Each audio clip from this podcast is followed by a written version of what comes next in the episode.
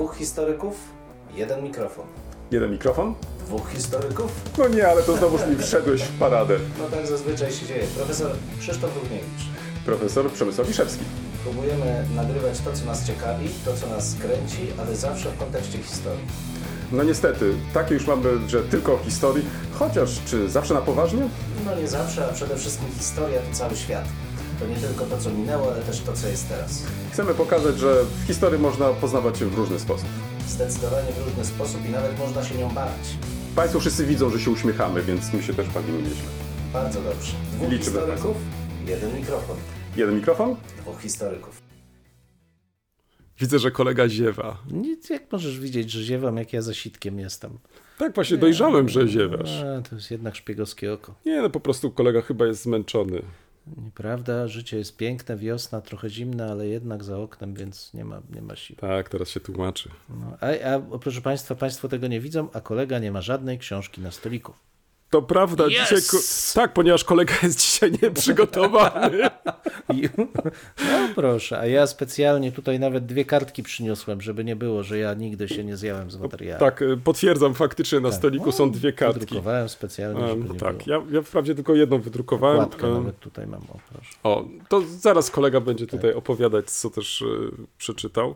Natomiast dzisiaj 44 odcinek. Tak jest, a imię jego 44. Czyli już Państwo wiedzą, że u nas tak bardzo klasycznie, tak tym razem. No to ciekawe pytanie, aż się boję zapytać, co rozumiesz pod pojęciem klasycznie? To znaczy, będę klasycznie zadawać pytania. Aha. W koledze obudził się egzaminator, bo już dawno nie przeprowadzał egzaminów face to face. Nie. I postanowił wyciągnąć zestaw. Ja pragnę tylko przypomnieć nasz apel. Skierowaliśmy go chyba tydzień temu. Albo dwa, tak. Chyba nawet dwa. 2 tygodnie temu. Poprosiliśmy nasze słuchaczki i słuchaczy o przesyłanie pytań do tego właśnie odcinka. Ty miałeś dostać 4 pytania, które miały być skierowane do mnie. Mam je w głowie. No. Znowu on ma w głowie, a ja mam na kartce zapisane. Nie, proszę Państwa, ja nie wiem, jak on to robi, ale to no pewnie kolega ale zaraz starszy. Nam to zdradzi, ale zaraz nam to zdradzi. Kolega zaraz jest nam to zdradzi. Po prostu i dlatego. To ja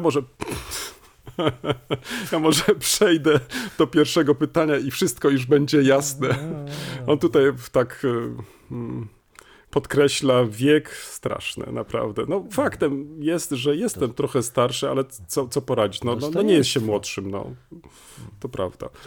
Dobrze, pierwsze pytanie, jeśli pozwolisz. Od razu przejdę. Pewnie. Ale które zostawimy na koniec. Dobrze. Czy jak? Dobrze, możemy i pominąć, jak się nie zmieścimy. Jakich zagadnień z historii nie lubił się pan uczyć? Politycznych. Nienawidziłem uczyć się dat. Nie cierpiałem...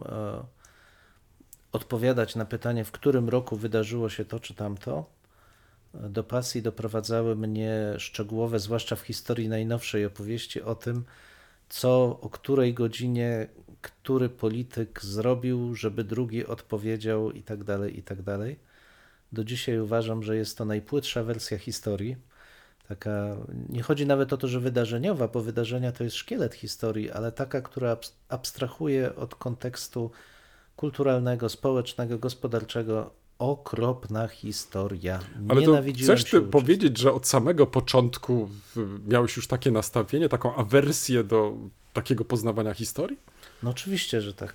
Ja wychowałem się... Może on się już urodził w czepku. Prawda, ja wychowałem się sam siebie troszkę, ale na pracach Huizingi, na pracach Legoffa, Górjewicza I to był dla mnie ten wzór uprawiania historii, Brodel dla historii nowożytnej. Nigdy nie zetknąłem się z takim modelem w historii najnowszej, co może doprowadziło do tego, że nią się jakby tak nigdy też i nie zajmowałem. I te wszystkie pytania właśnie w stylu, ile liczyła armia, nie wiem, Bóg w momencie, kiedy przekraczała granicę taką czy taką, albo w trakcie bitwy, gdzie 7. pułk znalazł. No po prostu mnie to wykańczało. Nie lubiłem tego. Teraz pytanie dla ciebie. Nawzajem. Nie tak, no dobrze, właśnie tak się zastanawiałem. Przez chwilę się nawet zawahałem, czy mam zadać drugie pytanie, czy mam poczekać. Wahaj, bardzo proszę. Kolega, Państwo może tego nie wiedzą, ale kolega jest, powiem tak, ujmę, kulturowym Kaszubem. kulturowym Kaszubem. Genetycznym też.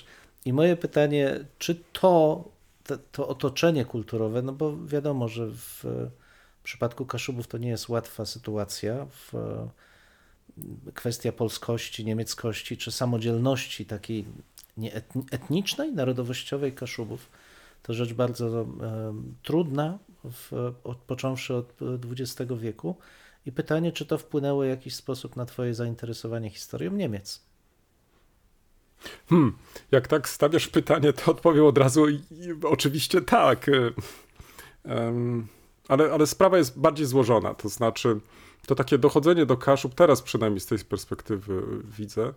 A tak przy okazji, to jeszcze nie wiesz, bo zostałem zaproszony do Instytutu Kaszubskiego jako członek stowarzyszenia i to mnie bardzo cieszy, że w ten sposób może jeszcze będę mógł bardziej pogłębić moją wiedzę o historii Kaszub i Kaszubów, a jest sporo do zrobienia.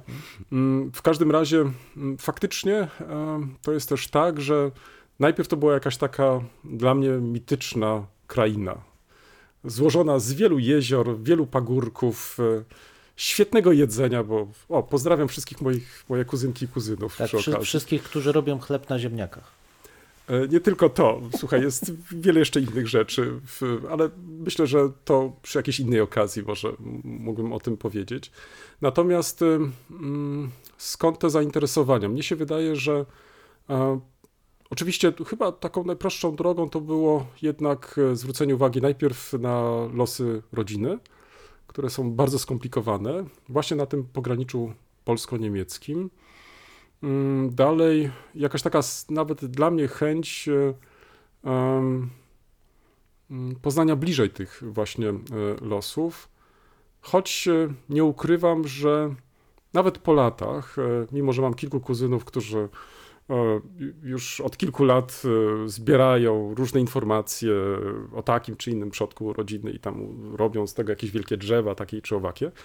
Ja ich naturalnie bardzo podziwiam.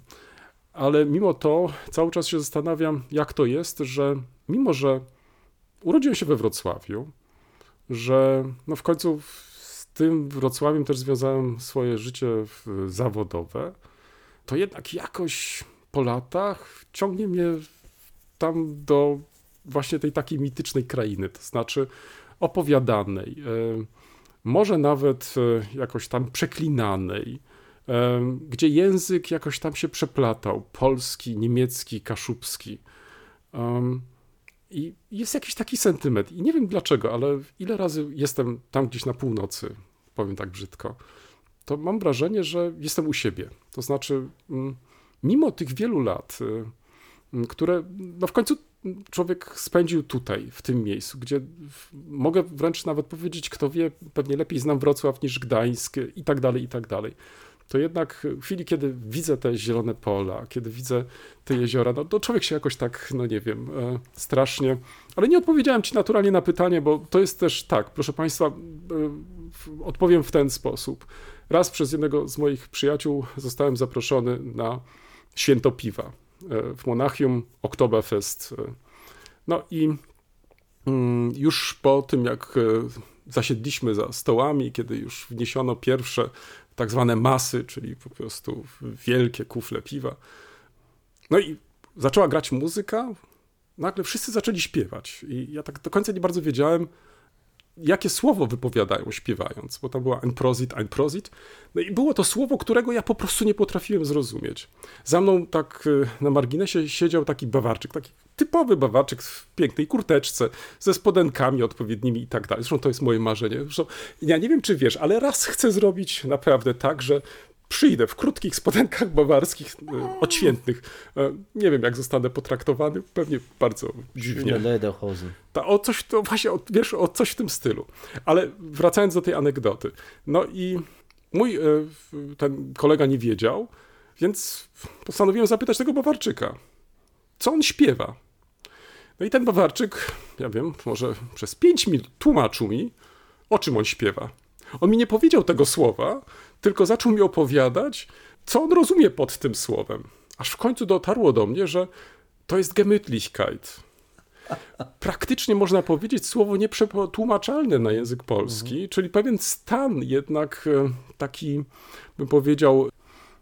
swojskości. Tak, no ale wiesz, ale też i taki stan, bym powiedział, takiej pewnej błogości, takiego zadowolenia wręcz. I to jest tak też z twoim pytaniem, że nie odpowiedziałem ci pewnie wprost, ale mogę ci wokół tego pewnie sporo rzeczy opowiadać, ale czy to wszystkich interesuje? To jest już inna sprawa.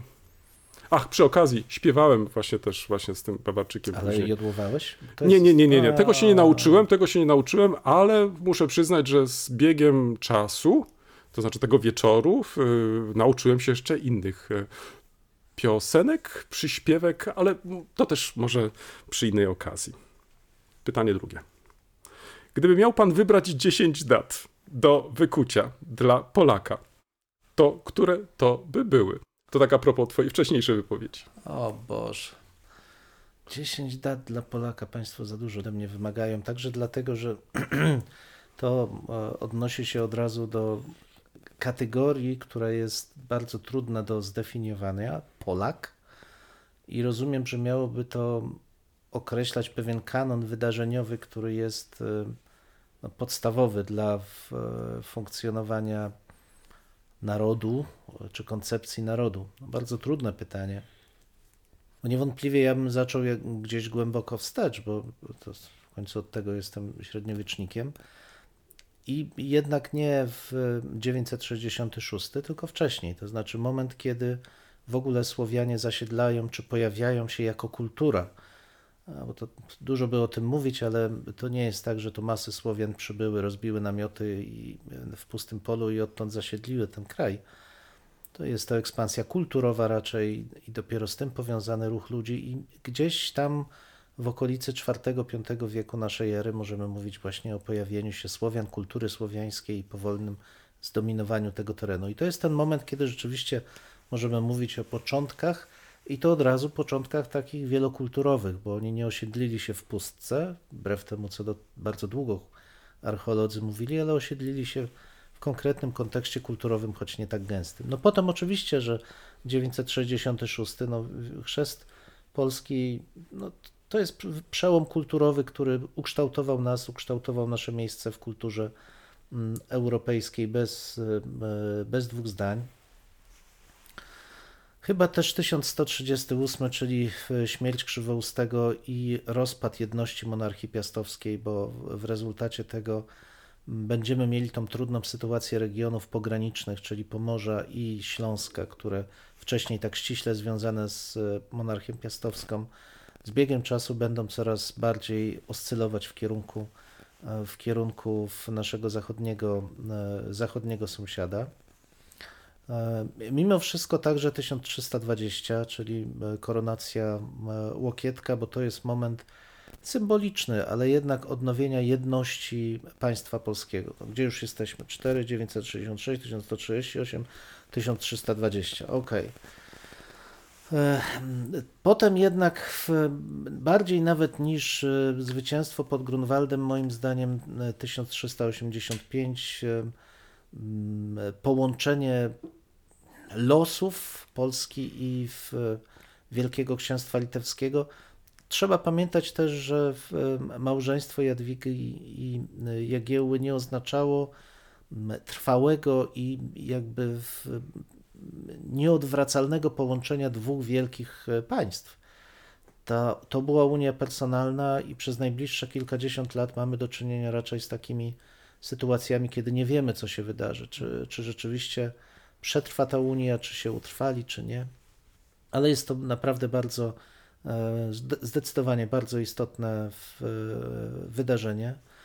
No i potem to już zaczyna być dużo bardziej skomplikowane dla mnie, bo ja widzę raczej przemiany takie społeczno-kulturowe niż daty, które mógłbym wskazać, bo na pewno koniec dynastii Jagiellonów i początek monarchii, tej, którą nazywamy elekcyjną, choć monarchia Jagiellonów też była elekcyjna, to też jakby gdzieś tam nam umyka, a to dlatego, że zaczyna się proces formowania tego, co nazywamy demokracją szlachecką. On zaczyna się już w czasie rządów Zygmunta Starego i Zygmunta Augusta, ale przyspiesza bardzo właśnie w okresie elekcyjnym.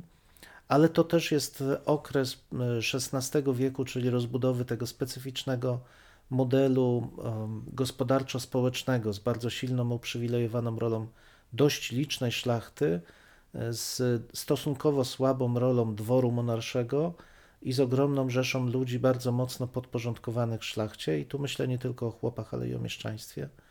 Czyli taka struktura, która dawała szansę na szybkie zyski z produkcji i eksportu zboża, bydła, w okresie, kiedy Europa zaczyna powoli zmierzać w kierunku modelu industrializacji. No i potem wiadomo już ten moment trudny, bardzo trudny, jakim jest powolne, a potem już coraz szybsze pokazywanie braków tego systemu, czyli w okres drugiej połowy XVII wieku, wojny, które pokazują słabość militarną, gospodarczą i polityczną Rzeczypospolitej. No i wreszcie czasy saskie i upadek w okresie stanisławowskim, kiedy Rzeczpospolita jest podzielona. To trzeba cały czas pamiętać, to ciągle są konsekwencje pewnego wyboru modelu społeczno-gospodarczego, nieodwracalne oczywiście, bo wiele mogło się wydarzyć, ale wydarzyło się, co się wydarzyło. Znaczy, słabość ta polityczna była ściśle powiązana z modelem, tym jednowymiarowym modelem gospodarczo-społecznym, dla mnie przynajmniej. Potem rzecz już jest oczywiście łatwiejsza, bo mamy nasze powstania kościuszkowskie, listopadowe, styczniowe. Jakkolwiek byśmy nie patrzyli na martyrologię, to one ukształtowały naszą kulturę. To znaczy to przekonanie, że rzeczywiście odebrano wolność i rzeczywiście o tą wolność należy walczyć. I jeszcze raz mówię, można się nie wiązać z tym modelem martyrologicznym, ale to są korzenie naszej kultury. Znaczy w tym wzrastaliśmy i nie przypadkiem do tych modeli, nawet jeśli będziemy odrzucać powstania, to jednak będziemy do tego się odnosić. No dalej już jest łatwiej, bo możemy wymieniać odzyskanie niepodległości, czy to będzie XVIII i rząd ludowy w Lublinie, czy dopiero powołanie rządu po przybyciu Piłsudskiego do Warszawy, potem mamy przewrót majowy, II wojna światowa i jej zakończenie, no i potem już 89 i w zasadzie dla mnie to jest ta data przełomowa, na której bym, jeszcze przystąpienie do Unii Europejskiej i to jest koniec dla mnie. Ta ostatnia data dla mnie jest bardzo ważna i uważam, że równie istotna jak upadek rządów szeroko rozumianych komunistów, bo to jest złe pojęcie w ogóle demokracji ludowej, 89 rok. Także dlatego, że wtedy po raz pierwszy od chyba czasów jagiellońskich Polska miała szansę znaleźć się w układzie politycznym bardzo stabilizującym jej pozycję. Miała szansę czuć się bezpieczna, mimo tego, że znalazła się dalej w tym niezbyt dobrym geopolitycznym położeniu, w którym zawsze była.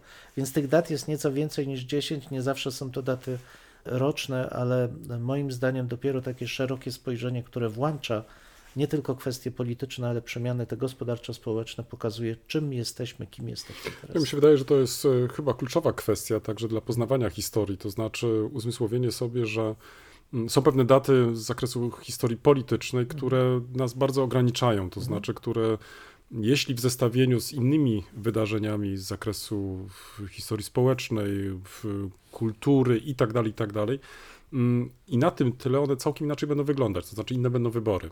Mi się wydaje, że bo być może to jest jedno z pytań nauczyciela historii czy nauczycielki historii, to myślę, że raczej powinniśmy w takich kategoriach rozpatrywać te daty, a nie katować biednych uczniów, tak, czy znają takie czy inne wydarzenie, bo jeżeli będą potrafili to wydarzenie pokazać w jakimś szerszym kontekście, tak jak to przed chwilą przedstawiłeś, to wydaje mi się, że mówilibyśmy tutaj o tym takim procesualnym poznawaniu historii, a nie tylko wyrywkowym czy też szufladkowym. Tak, i co jest bardzo istotne, to takie pokazanie historii pozwala zrozumieć, po co jest historia. Że historia to nie są takie perełki nanizane na nitkę, które się przewraca, ale historia to jest żywe tworzywo, z którego my wyrośliśmy. I jeśli chcemy zrozumieć świat, który jest wokół nas, nasze miasto, naszą wieś, strukturę, nawet architekturę, to musimy poznać historię tą głębszą i to ona pozwala nam uzyskać tą gemütlichkeit właśnie, że jestem tutaj, jestem spokojny, bo ja rozumiem ten świat, który jest wokół mnie, ja jestem jego częścią. To dla mnie jest bardzo istotne i przyznaję, że patrząc jak niestety moje dzieci uczą się historii, to z żalem stwierdzam, że mimo wszystko dalej ta historia wydarzeniowa dominuje w naszej dydaktyce historii. Mhm. Pytanie dla ciebie teraz. Nie ma lekko. Jest taka bajka, która... Ja jestem specem od bajek, proszę państwa, bo moje dzieci zawsze mnie... Boże, już się boję. Ale to nie będę cię z bajek przepytywał. Jest taka bajka Bociany. I tam jest taka scena, w której bohaterka, nastolatka ze swoim kolegą Bocianem lecą i dyskutują o jego wyborach zawodowych, bo on bardzo chciał zostać szefem. No i ona się go pyta, ale w zasadzie to, dlaczego chcesz być tym szefem? No bo chcę być szefem! No ale po co? No bo chcę być szefem, no ale po co? To jest dla mnie też bardzo ważne pytanie, które ja bardzo często sobie zadawałem i zadaję, ale zadaję je tobie przewrotnie, bo jesteś od wielu już lat twórcą, w zasadzie twórcą Centrum Willego Brandta. Kapitalne rzeczy tutaj od wielu lat się dzieją. No właśnie, ale dlaczego chciałeś być tym szefem? Nie chciałbym tutaj ograniczyć się do tego pytania pani Bocianowej, tak? Nie, to dlaczego nie była, chciałbyś to ona być... była koleżanką Bociana. Ach, to koleżanka Bociana, tak. Nie, powiem w ten sposób, że kierowanie to jest z jednej strony jakąś jednostką, jakąś grupą, to jest trochę też realizowanie swoich marzeń, bo miałem tą świadomość, że sam nie jestem w stanie zrealizować takiego czy innego zamierzenia, że muszę stworzyć zespół, później przekonać ten zespół lub też starać się, na ile to jest możliwe, bo przecież jedne osoby przychodzą, drugie odchodzą, że jest jakiś element wspólny, który będzie nas łączyć, to znaczy na różnych jakichś tam etapach. I tak jak jest z realizacją takiego czy innego projektu, że są różne fazy realizacji tego projektu, ja uważam, że ten projekt, w którym teraz uczestniczę, on jeszcze się nie wyczerpał lub też nie zakończył w tym sensie, że i zresztą potwierdzają to kolejne oceny międzynarodowe naszej jednostki pozytywne, że te pomysły, które po prostu mamy, a jest ich sporo, że one...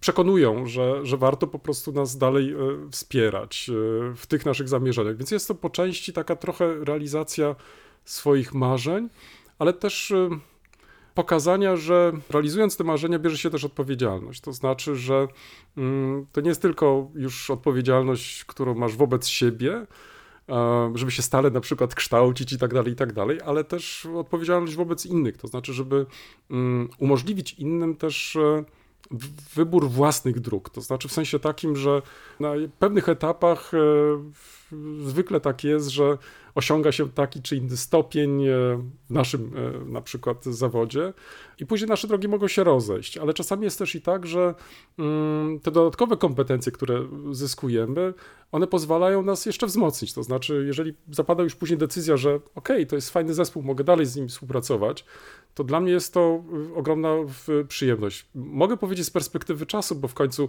w przyszłym roku będziemy obchodzili 20-lecie istnienia centrum, że przez to centrum przewinęły się bardzo różne osoby. Mogę powiedzieć wręcz, że każda z nich była wybitna. Tu nie przesadzam. Pracować z wybitnymi osobami jest cholernie ciężko. Czy mnie się to udało, nie wiem. Może dlatego, że... może czasami robiłem krok wstecz i udawało się jakoś to czy takie inne rzeczy realizować, ale niezależnie od tego, mnie się wydaje, że kierować czymś, to nie chodzi o to, żeby kierować dla samego kierowania, tylko po prostu, żeby coś za tym stało, to znaczy, żeby coś się za tym kryło i żeby był jakiś pomysł. Jeżeli chce mi się dalej to robić, czyli krótko mówiąc, nie spocząłem na laurach i nie odcinam tak zwanych kuponów, to wydaje mi się, że to fajnie, że mogę kierować dalej. To znaczy, że mam te narzędzia, za pomocą których mogę realizować kolejne plany, kolejne marzenia, a równocześnie cieszę się, że udało się pozyskać w ostatnich latach naprawdę świetnych pracowników i z nimi właśnie te plany realizować. I mnie się wydaje, że to chyba jest rzeczą ważną, w jaki sposób my też jako ci kierownicy możemy stać się też po części jakimiś takimi moderatorami, bo tu przecież nie chodzi o to, żeby wymuszać to czy tamto, tylko wręcz zachęcać poprzez właśnie stwarzanie tych możliwości. A my na różnych etapach te możliwości mamy coraz większe, no i to jest kwestia też tego dzielenia się możliwościami. Znowuż odpowiem w ten sposób tak trochę na okrągło, ale drugie pytanie zadałeś i zaskoczyłeś mnie. Także ten Bocian pewnie też leci sobie dalej i się zastanawia, Boże, o czym ten człowiek gada. Pytanie trzecie. I teraz mam nadzieję, że w końcu wprawię cię w jakieś zakłopotanie. Bo póki co te pytania pierwsze to była taka rozgrzewka. Jak po latach badań, widzisz, i teraz już nawiązuję do twoich z kolei badań i lektur, widzisz historię Śląska w perspektywie Europy? Oczywiście otwieram ogromny temat. Co może w niej być ciekawego dla ludzi, na przykład z Hiszpanii albo z Ukrainy? Tak, to jest świetne pytanie. Ja jestem wielkim fanem Śląska, i to nie zespołu mniej, ale historii naszego regionu. Przede wszystkim dlatego, że jest to kapitalny przykład i dość wyjątkowy w skali Europy formowania społeczeństwa wieloetnicznego w zasadzie w pokojowy sposób. Owszem, pojawiają się konflikty o podłożu bardziej ekonomicznym nawet niż religijno-wyznaniowym. To przede wszystkim jest kwestia prześladowań Żydów, w wyjątkowych przypadkach w XIV wieku, bardziej w XV wieku, niemal zawsze wiązanych z kwestiami ekonomicznymi. Ale jeśli spojrzymy na moment, ten kluczowy dla historii Śląska, to jest przybycie migrantów niemieckich, z przekąsem powiem migrantów ekonomicznych, którzy przybyli na Śląsk, to proces XIII-XIV wiek w wielu krajach Europy Środkowej przebiegający, ale nigdy z takim rezultatem, nigdzie w zasadzie, nie znam takiego regionu, gdzie przebiegłby z takim rezultatem dokładnie jak na Śląsku. To znaczy, że powstało wieloetniczne społeczeństwo, gdzie owszem, większość elit, ale absolutnie nie całość, posługuje się lokalną wersją języka niemieckiego i jest to dominujący język kultury pisma, ale z drugiej strony społeczność polskojęzyczna, w mniejszym stopniu czeskojęzyczna, funkcjonują przez bardzo długi czas niepokojone, dają swój wkład i tworzą społeczność, której zwornikiem jest bycie częścią wcale nie Śląska tak do końca, ale konkretnych społeczności, konkretnych księstw, mniejszych społeczności miejskich, dla których Śląsk jest paradoksalnie najczęściej ostatnim punktem odniesienia, to znaczy królestwa, do których Śląsk należy, nie są tak istotne jak bycie częścią Śląska. I ta regionalność pozostaje w bardzo wyraźnie widocznej równowadze z wpływami państw, czyli z królestw, do których należy przez dłuższy czas Śląsk.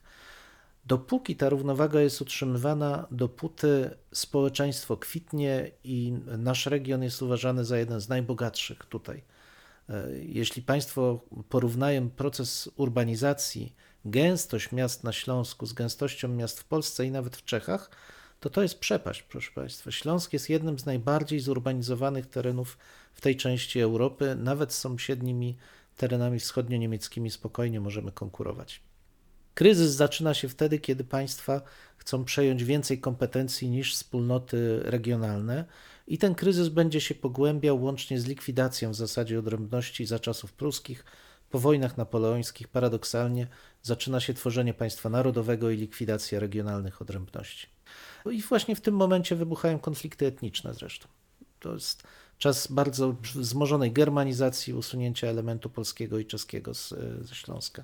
I to jest dokładnie to, co pokazuje na bardzo wielu płaszczyznach naszym kolegom z całej Europy, co dla nich też jest czasami momentem zdziwienia, ale z drugiej strony ja z kolei ze zdziwieniem odnajduję bardzo podobne procesy właśnie w Portugalii, w Hiszpanii, tam gdzie dochodzi do zetknięcia kultury chrześcijańskiej z kulturą muzułmańską, ale też z bardzo silną kulturą żydowską i gdzie, co często podkreślam i też mam nadzieję, że niedługo kolejna książka się ukaże w tej kwestii, prześladowania, konflikty etniczne zaczynają się tam, gdzie władza chce je wykorzystać do tego celu.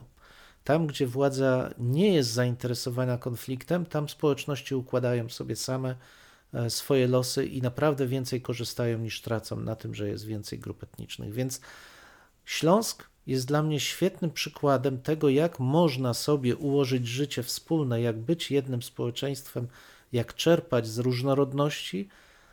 Natomiast jest też dobrym przykładem tego, że kryzys zaczyna się tam, gdzie dla celów pewnych grup politycznych pragnących osiągnąć swoje własne, powiedzmy egoistyczne cele, można wykorzystać konflikty etniczne. I rzeczywiście historia Śląska jest bardzo ciekawa, także w aspekcie lokalnym, ale przede wszystkim jest ważna dla całej historii Europy jako przykład tego, jak sobie radzić wtedy, kiedy jest nas po prostu wielu i różnych. Moje pytanie z kolei będzie, nie wiem, czy Cię zaskoczy, czy nie, ale kolega też przez długie lata był, potem wyszedł w radzie pewnego muzeum. Nie wiem, jak wspomina ten okres, ale nie tego będzie dotyczyć pytanie. Natomiast moje pytanie, nawiązując trochę do jego zainteresowań, byłoby takie. Wskaż i powiedz, dlaczego jedno muzeum lub pomnik, który uważasz za naprawdę ważny w Europie i który każdy Europejczyk powinien zobaczyć. Tu Cię zaskoczę. Mianowicie, może dlatego, że była już jakoś zawarta w tym pytaniu sugestia. Wspomniałeś o pewnym muzeum, o problematyce, od razu skojarzenie. Mianowicie daleko nie musimy szukać. We Wrocławiu jest pomnik, który jest bardzo symboliczny. Można go naprawdę w sposób przeróżny interpretować. Węzełek. Nie wiem, czy kojarzysz taki pomnik. Mianowicie jest to prywatna inicjatywa, lub też inaczej, pomnik ten powstał dzięki prywatnej inicjatywie i miał to być taki mały wkład do dyskusji, debaty o przymusowych migracjach. I tak jak w historii często bywa, że tym jedynym elementem, który ze sobą zabieramy w drogę, szybko, spiesząc się, często nie mając czasu też na to, żeby w ogóle spakować jakiekolwiek walizki, to najczęściej wyciąga się po prostu ten... to prześcieradło czy obrus i robi się z tego taki właśnie węzełek, wrzucając wszystko to, co możemy tak naprawdę szybko po prostu pod ręką znaleźć. W ten sposób sami się też trochę ratujemy. Nie mamy przecież w końcu czasu na to, żeby, nie mówiąc już o pozbieraniu myśli, ale też pozbieraniu także innych rzeczy, które po prostu mogą się nam przydać właśnie, ponieważ mamy tą świadomość, że jesteśmy zmuszeni pójść w nieznane, opuścić tą swoją małą ojczyznę. I ten pomnik nie ma żadnego napisu. To znaczy, ten pomnik to jest, wręcz bym nawet powiedział, pewna taka instalacja, bo oprócz tego węzełka jest jeszcze zaraz obok fontanna i w tej fontannie umieszczono klucze. Też kolejny symboliczny element poza tym węzełkiem. Czyli często było też tak, że osoby, które zostały zmuszone do tego, żeby opuścić w bardzo krótkim czasie swoje domy, swoją małą ojczyznę, najczęściej zabierali ze sobą klucze. Często bywało też tak, że zostawiali otwarte mieszkania, ale co zabierali, to zabierali przede wszystkim klucze jako ten symbol, no właściwie tego miejsca, ale też tej swojej małej ojczyzny. I w tej fontannie znajdują się właśnie takie klucze, przykładowe klucze milionów osób, które zostały zmuszone właśnie do tych przymusowych migracji. Jest napis, który jest bardzo charakterystyczny, który można zobaczyć, Pantarei, wszystko płynie. Czyli także w tym kontekście, także zajmowanie się tą problematyką. I tutaj chcę jeszcze raz zaznaczyć, tam nie ma żadnego napisu. To nie jest pomnik poświęcony Polakom, to nie jest pomnik poświęcony Niemcom. Można wręcz nawet powiedzieć, że to jest taki trochę bezimienny pomnik poświęcony wszystkim tym, którzy zostali zmuszeni do opuszczenia swojej małej ojczyzny. Wrocław, w końcu znajdujemy się we Wrocławiu, no jest takim pięknym przykładem miasta, które wielokrotnie było doświadczane tego rodzaju zjawiskami, gdzie jego mieszkańcy musieli to miasto opuszczać, wielokrotnie też uciekając z tego miasta. Chyba do największej wymiany ludności doszło jednak w 1945 roku, gdzie można to zobrazować w ten sposób, jak zrobiono też za pomocą mapy, która się kilka lat temu ukazała. Zrobiono to na przykładzie drzwi, to znaczy takich obrotowych, że jedni wychodzili z różnego rodzaju pakunkami, no właśnie z tymi węzełkami, a inni wchodzili tymi samymi drzwiami. Więc praktycznie mamy do czynienia po roku 1945 z całkowitą wymianą ludności i niewiele jest miast w tej części Europy, które właśnie zostałyby w ten sposób dotknięte. No, jeszcze tylko króciutko 2-3 liczby. Przed II wojną światową we Wrocławiu, w Breslau mieszkało około 600 000 mieszkańców. Jak czytamy w różnego rodzaju opracowaniach, w połowie lat 50. w tym Wrocławiu mieszkało około setki Niemców, czyli 600 000 tak naprawdę zostało wysiedlonych, wypędzonych, zmarło, zginęło i tak dalej, i tak dalej. Dlatego też, gdybym miał wskazać ten jeden pomnik, wydaje mi się, poprzez swoją uniwersalność przekazu, to, że tam nie ma żadnej etykiety polski, niemiecki, żydowski i tak dalej, ale praktycznie każdą z tych etykiet możemy przypisać temu pomnikowi. Dlatego też uniwersalność tego przekazu jest tak dla mnie przekonująca i żałuję, nie ukrywam, że ten pomnik nadal jest mało znany i mało propagowany. Nawet miałem pomysł, kończę już a propos tego muzeum, o którym wspomniałeś, wystawa w tym muzeum być może w tym roku zostanie otwarta. zaproponowałem kilka lat temu, ażeby wykonać replikę tego wrocławskiego pomnika i postawić właśnie tam przed tym muzeum, żeby zwrócić tym samym uwagę, że trudno ten proces ograniczać tylko do losów jednej narodowości, że jest to kwestia uniwersalna i na tym właściwie powinniśmy stale myśleć i mając na uwadze, że także i dzisiaj jesteśmy świadkami przymusowych migracji, one się nie dzieją być może zaraz na naszym podwórku, ale gdzieś tam w oddali, ale mimo to, że dzieją się w oddali, one powinny być przez nas rejestrowane i powinniśmy jak najbardziej się także tymi kwestiami zajmować. Czwarte pytanie. Interdyscyplinarność jest modnym hasłem, ale jak oceniasz jej praktyczne stosowanie w badaniach nad przeszłością? Wychodząc poza wykorzystanie ustaleń archeologów, o których często mówisz w pracach historycznych. No to nie tylko archeologów. Wspominałem też swego czasu o zastosowaniu pojęć socjologicznych i politologicznych, ale tak naprawdę interdyscyplinarność, czy ja bym powiedział, że międzydyscyplinarność, bo to interdyscyplinarność brzmi swojsko obco, ale czasami, co o czym wiele razy mówiliśmy, sprowadza się tylko do stosowania pewnego sztafażu albo do powtarzania w różnych językach naukowych właściwych sobie praw, z czego nic nie wynika. Zresztą wiele takich prac było, gdzie obok siebie na dany temat publikowali archeolodzy, historycy, historycy sztuki. Każdy swój własny warsztat przedstawiał, ale podsumowania tego kompletnie nie dało się zrobić. Tymczasem interdyscyplinarność, a to do tego dochodzi przecież i w tej chwili paleobotanika, dochodzi do tego biologia, genetyka, która nam bardzo wiele rzeczy jest w stanie powiedzieć i nie chodzi tu mi o odtwarzanie naszych przodków, twarzy i czegokolwiek, ale właśnie tych rzeczy migracyjnych. Ja pamiętam, jak byłem zafascynowany pierwszy raz na jednej z konferencji w Toronto, kiedy koledzy z Niemiec przedstawiali, często do tego zresztą nawiązuję, przedstawiali sposób, w jaki zmieniała się populacja dzikich świń w Europie poprzez migrację ludzi, którzy przynosili ze sobą nowe odmiany świń, które były tam wypasane potem i zasilały ten zasób genetyczny, pulę genetyczną i odtwarzano w ten sposób właśnie migrację ludzi i towarów. To jest kapitalne badania ze względu na to, że potrzebne są szczątki kostne, dość specyficzne, one mają ograniczoną stosunkowo zasięg, ale to jest moim zdaniem też przyszłość. Bardzo dużo rzeczy potrafimy też powiedzieć z perspektywy takiej refleksji czasami metodologicznej, bo o historii wiemy tyle, ile zadamy pytań. To nie jest coś, co się jakby narzuca. My musimy pytania zadać. I tak jak tutaj nawet siedząc przeglądałem jedną z książek, które kolega Podle tak wystawił jako taką zachętę, to rzeczywiście pomyślałem sobie, że to, co czasami u nas bywa pokazywane jako aberracja w refleksji humanistycznej, czyli kategoria gender, była przecież tym, co nawiązywało do prowadzonych wiele lat badań. To nie była jakaś nowość, którą w latach 80. w Stanach Zjednoczonych ktoś wymyślił, powiedział teraz gender, wszyscy badamy gender, czyli patrzymy w jaki sposób objawia się bądź jest narzucana przez kulturę płeć, cechy charakterystyczne płci są wiązane, wymuszane przez społeczeństwo i tak dalej. Tym zajmowano się dużo lat wcześniej, pisząc o ideale określonych postaw, określonych osób, także płci między innymi, ale użycie takiego słowa, wprowadzenie go do naszej metodologii pozwala nam, pochodzących z innych nauk społecznych, pozwala nam nagle spojrzeć inaczej na przebieg tego, co się działo w przeszłości i co na nas oddziaływuje. Więc jeśli ktoś pyta się mnie właśnie o tą interdyscyplinarność czy międzydyscyplinarność, to ja mówię przede wszystkim, że chodzi o ciekawość.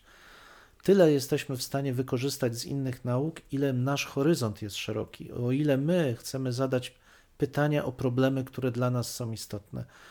Ja nie bez kozery zacząłem od tego, że mnie nudziła strasznie historia polityczna. To nie oznacza, że historia polityczna jest nudna, bo jeśli wykorzystamy ją w naprawdę szerokich kontekstach, właśnie z tymi wszystkimi rzeczami, które im towarzyszą, to zobaczymy, jak bycie częścią wspólnoty politycznej przekształca wszystko, że my jesteśmy faktycznie zwierzętami politycznymi, bo musimy żyć z innymi, bo polityka to jest sposób życia z innymi i osiągania wspólnie pewnych celów. I taka historia polityczna też jest historią interdyscyplinarną, bo musi zanurzyć się we wszystkim, w psychologii, musi zanurzyć się też w gospodarce, w wielu mechanizmach, które determinują współpracę, ale żeby to chcieć, trzeba właśnie mieć ten szerszy horyzont. Więc interdyscyplinarność to dla mnie jest rzecz nieodzowna. Jeśli chcemy pisać historię, która, przepraszam, ma mieć sens, to znaczy ma ludziom pokazywać, kim są i co mogą osiągnąć, to ona musi być interdyscyplinarna. I moje pytanie dla Ciebie, ponieważ ja, jak widzicie Państwo, konsekwentnie unikam zbyt poważnych tematów. Już to... się boję. No, nie, absolutnie nie. Pierwszym, drugim, trzecim, teraz czwarte nie. Pytanie. Czwarte pytanie jest bardzo konsekwentne. Ja pamiętam, jak kiedyś, bo kolega miał ze mną zajęcie, jak byłem studentem, on może tego nie pamiętać, ale opowiadał wtedy z błyskiem... Znowu nawiązał tak, do wieku. Tak, a tam zaraz. Opowiadał z błyskiem w oku o pierwszych podróżach mieszkańców NRD po Dolnym Śląsku i tam wspominał jakieś rajdy rowerowe, przyjazdy grup, które tutaj poznawały w sposób oczywiście głęboko zorganizowany. Ale ja nawiązuję tutaj w ten sposób właśnie do kontekstu kulturowego, bo ty zajmujesz się głównie historią polityczną właśnie. Lub dyplomacji. Tak, dyplomacji, tak. I moje pytanie jest, dotyczy w jakiś sposób tego, co gdzieś tutaj się pojawiało trochę na marginesie. Czy postrzegasz funkcjonowanie tych relacji polsko-niemieckich jako bardzo głęboko zdeterminowanych przez historię i w związku z tym to poznawanie historii ma znaczenie dla tego, co nas otacza w tej chwili? Bo ja mam wrażenie coraz bardziej, że my używamy tylko haseł, a nie wiedzy o historii i to te hasła determinują paradoksalnie badania historyczne, a nie odwrotnie. To wcale nie jest łatwe pytanie, które zadałeś. Myślę, że w przypadku relacji polsko-niemieckich, ale myślę, że podobnie możemy wskazać i inne relacje polsko-ukraińskie, polsko-żydowskie, polsko-litewskie. To jednak historia, jakby nie patrzeć, odgrywała znaczącą rolę.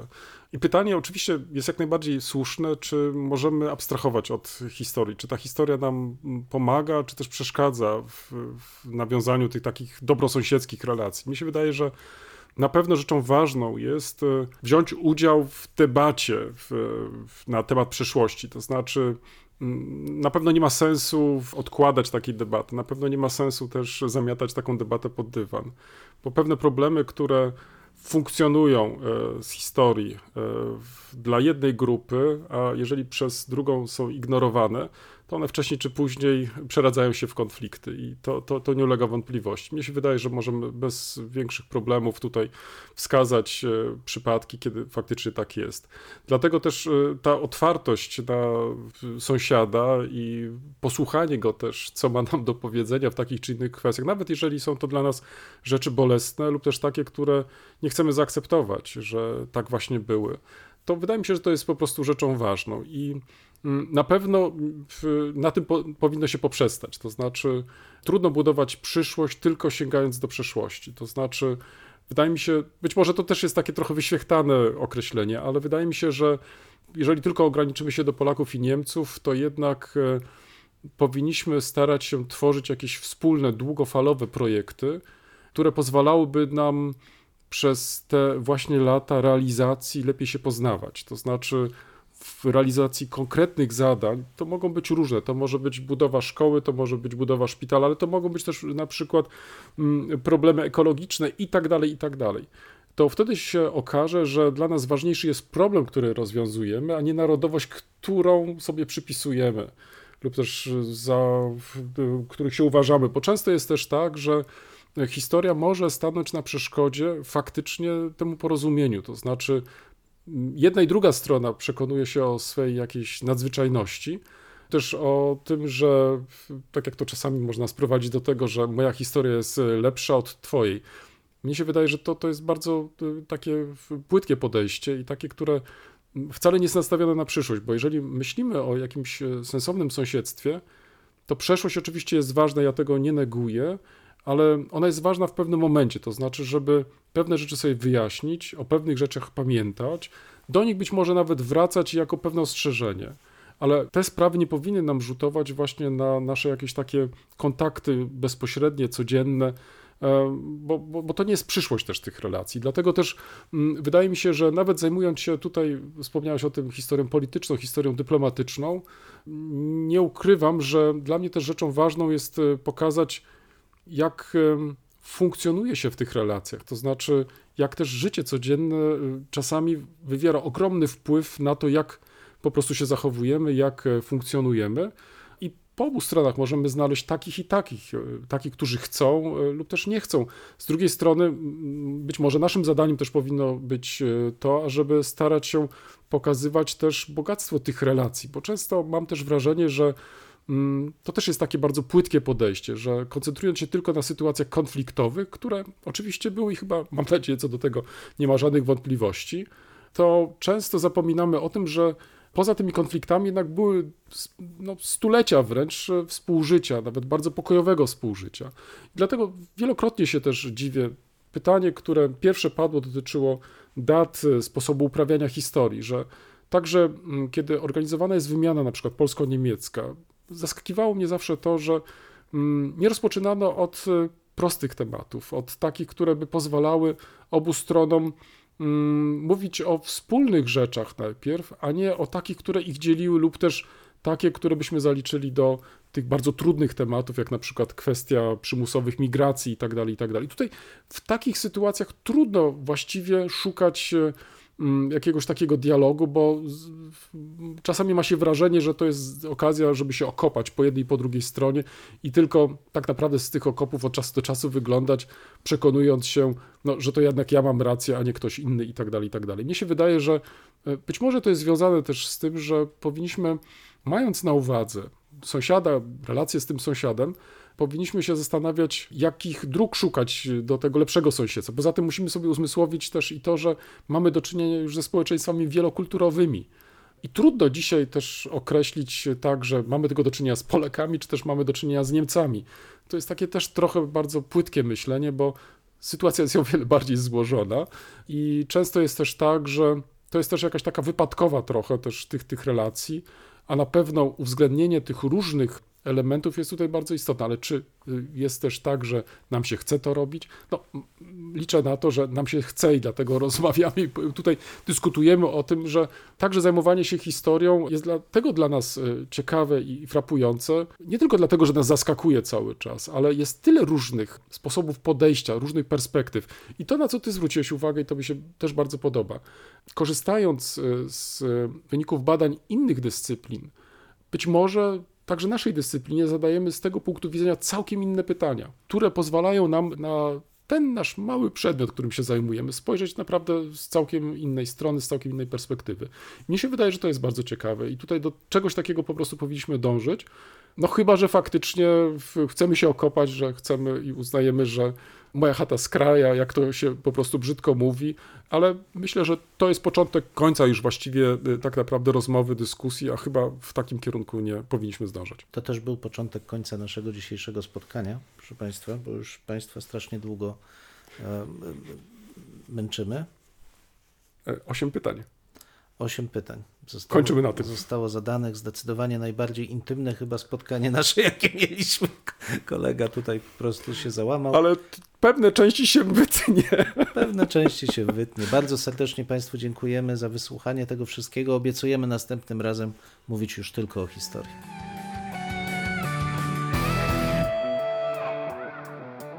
W tym miejscu stawiamy kropkę lub też jak to woli kropkę nad i. Mamy nadzieję, że to nie jest koniec, że to jest początek naszych dyskusji. Mam nadzieję, że Was zaciekawiliśmy. Prosimy o komentowanie naszych zmagań z historią. Poniżej zdjęcia jest wystarczająco dużo miejsca. I pamiętajcie, nie regulujcie odbiorników. Mamy naprawdę tak brzmienie. Tak, chociaż być może czasami może trzeba ściszyć. Może czasami ten nasz rekord by się przydało wyciąć nawet. 2 historyków? 1 mikrofon. 1 mikrofon? 2 historyków. Dziękujemy.